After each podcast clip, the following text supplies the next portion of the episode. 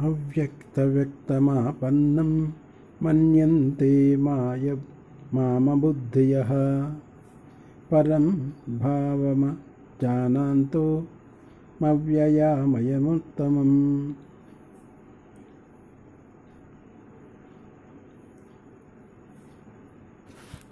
భగవద్గీతలో సప్తమాధ్యాయంలోని ఇరవై నాలుగవ శ్లోకం.